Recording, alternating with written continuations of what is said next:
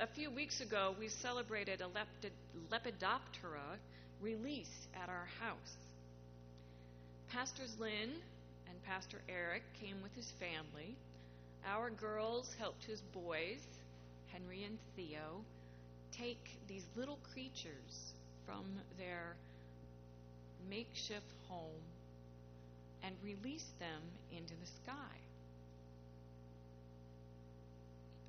In the weeks leading up to Easter, these worms formed, crystallized in Lynn's office,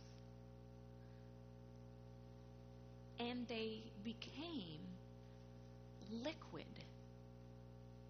inside these crystallites, and they were metamorphosed into these magnificent winged creatures. We looked at them up close and we could see, we could watch the proboscis, the proboscis, as that tiny proboscis, no larger than a strand of hair sipped on the sugar water that Emma had put in their home for them. And these little hands reached in and pulled out these butterflies and let them loose and watched them fly into the sky. Butterflies are all around us, as is the magnificence of God's creation. Butterflies are not only beautiful, they bring forth new life as they pollinate the trees and the flowers. They are God's magnificent, immeasurable love at work all around us. If we can see with the eyes of our heart enlightened. So today is Ascension Sunday, and we have this odd story Ascension Sunday. is not one of those that we get greeting cards for. It is this odd story that has to resolve what happens with the resurrected Christ who's walking around on earth and wandering through walls and meeting with the disciples on the shore and cooking breakfast. But now his time, even as the resurrected Christ, somehow is done, and our gospel writers have to get him back up to heaven. And so, the Acts of the Apostles tell us that as Jesus is going up into heaven, he's saying to his disciples, You will be my witnesses. You will be those who show the world God's love that you have known in me, that immeasurable love. You will be my witnesses on earth. Well, they just stand there watching Jesus float up into the sky when angels appear among them right on the ground and say, What are you doing staring up into the sky? Get on with it. Go. Be Christ's witnesses. Ever since we have this story of Jesus being lifted up into the sky, so too have we tried to be lifted up into the sky. The ancient Greeks believed that at the time of death, a person's soul was released as a butterfly. And we think about that gospel hymn, and Julie's going to help me out, maybe, when I find the key, or the choir will. Bright day. And when this life is over, I'll fly away to that home on God's celestial shores. I'll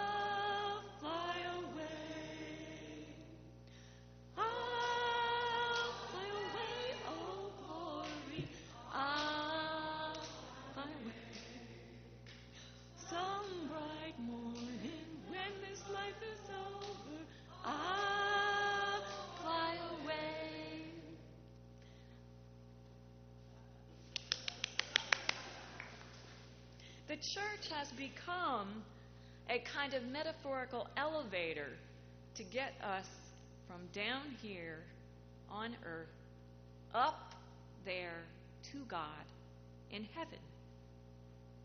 But while we are busy looking up, God is busy all around us. Why are you looking up? It's time to refocus on what is here and what is now. Christ is here and now.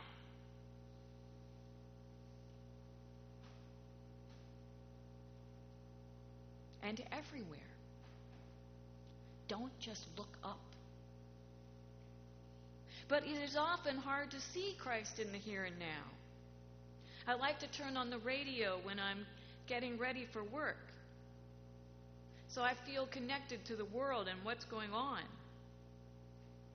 And yet, every morning, the first words I hear to open my day are of tragedy and sadness.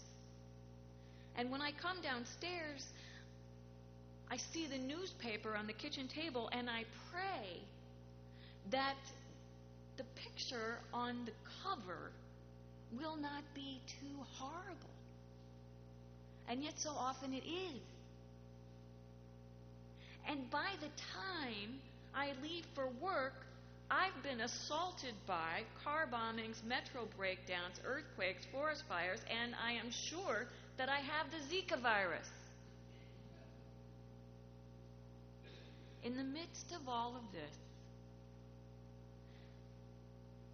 the prayer from the epistle to the Ephesians swirls around us from 2,000 years ago. And the writer of the letter says, Do you not know? Do you not know what God has given you? God speaks through this letter to us as if we are little children playing with a Ming vase or with the universe. Do you not know what you have? The riches of this glorious inheritance? Of the church, this 2,000 year old history that comes from this 3,000 year old tradition of people of faith being honed through history. Do you not know the power of God to bring forth new life in you? Now, whether or not the Apostle Paul or one of his disciples wrote this, it is written from the experience of one who knew hardship, calamities, imprisonments, riots, labors, sleepless nights, and hunger. The one who experienced all these things prays for us that the eyes of our hearts may be enlightened so that we may know power of God at work in us. So on Friday, I was getting ready to eat my lunch when I got a text message, an alert from Montgomery County, showing a person of interest and asking everyone to be on the lookout for a silver car with Pennsylvania plates. Soon after that, my cell phone rang, and it was a recorded message from Montgomery County Schools saying that the schools were going on shelter in place. It was then that I learned that the police were searching for an active shooter. At the same time, I had arranged a phone conversation with a man who is to be our guest at the open forum in two weeks. The man's name is Colin Goddard. He was one of the students who survived the shooting at Virginia Tech in 2007. So there I am on the phone with this man who didn't just survive, but has risen up and took on a life of preserving life. He is one of the most foremost national advocates for gun violence prevention in the United States. He works to change laws and make communities safer.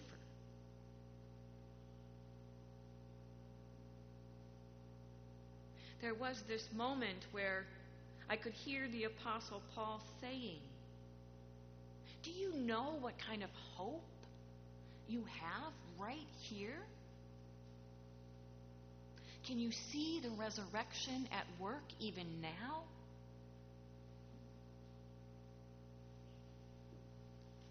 A week ago, tonight, I was at a birthday party. And the party was given by one of our church families for the mother of the Syrian refugee family we are resettling. And at this party, there were at least two people who had been refugees.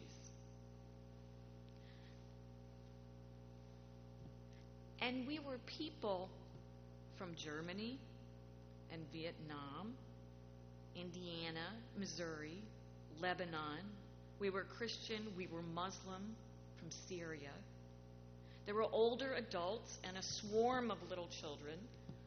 And at one point, our hostess brought out a Mexican pinata because it would not be an authentic American birthday party unless we had a Mexican pinata.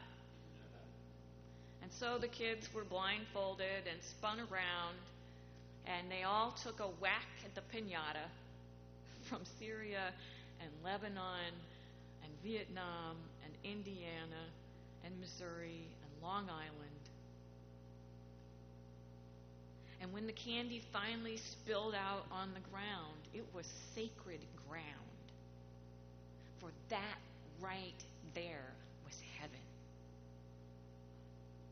This is the kingdom of God. The world as God intends. Children celebrating, playing together in this wonderful new life. The life of the risen Christ.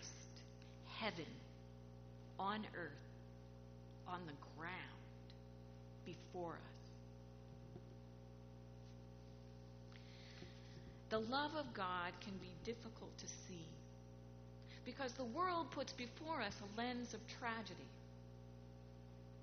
a lens that distorts our vision and clouds the eyes of our hearts. But this is not our fate. The prayer swirls around us. A prayer giving thanks for the love that is shown in this place through all of the ministries here and the friendships and the flowers given and the birthday cake and the shawls knitted and the choir song. All of that God give thanks for. And this is a prayer that we may grow in faith and begin to see the world through a different lens the lens of hope that is shaped by the power of God's immeasurable love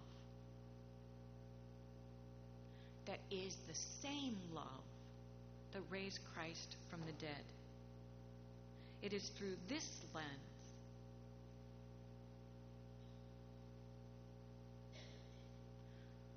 that we see the miraculous work of God's Spirit in the peace that comes upon a man who has lost most of his memories.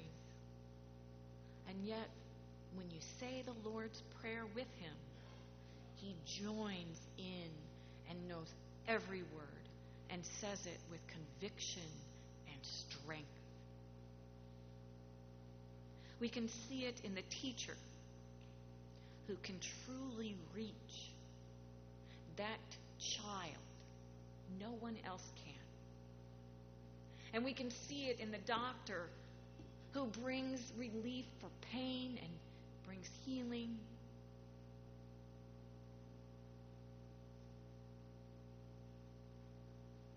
On this Ascension Sunday, we need to remember that Jesus did not ascend to heaven to be far away and removed from us, nor does God or Jesus stay remotely away. But so the power of resurrection love can be everywhere. It is as if God's love explodes and is like the sun. We don't seek to go to the sun, we seek to bask in the sun's light as it shines upon the earth.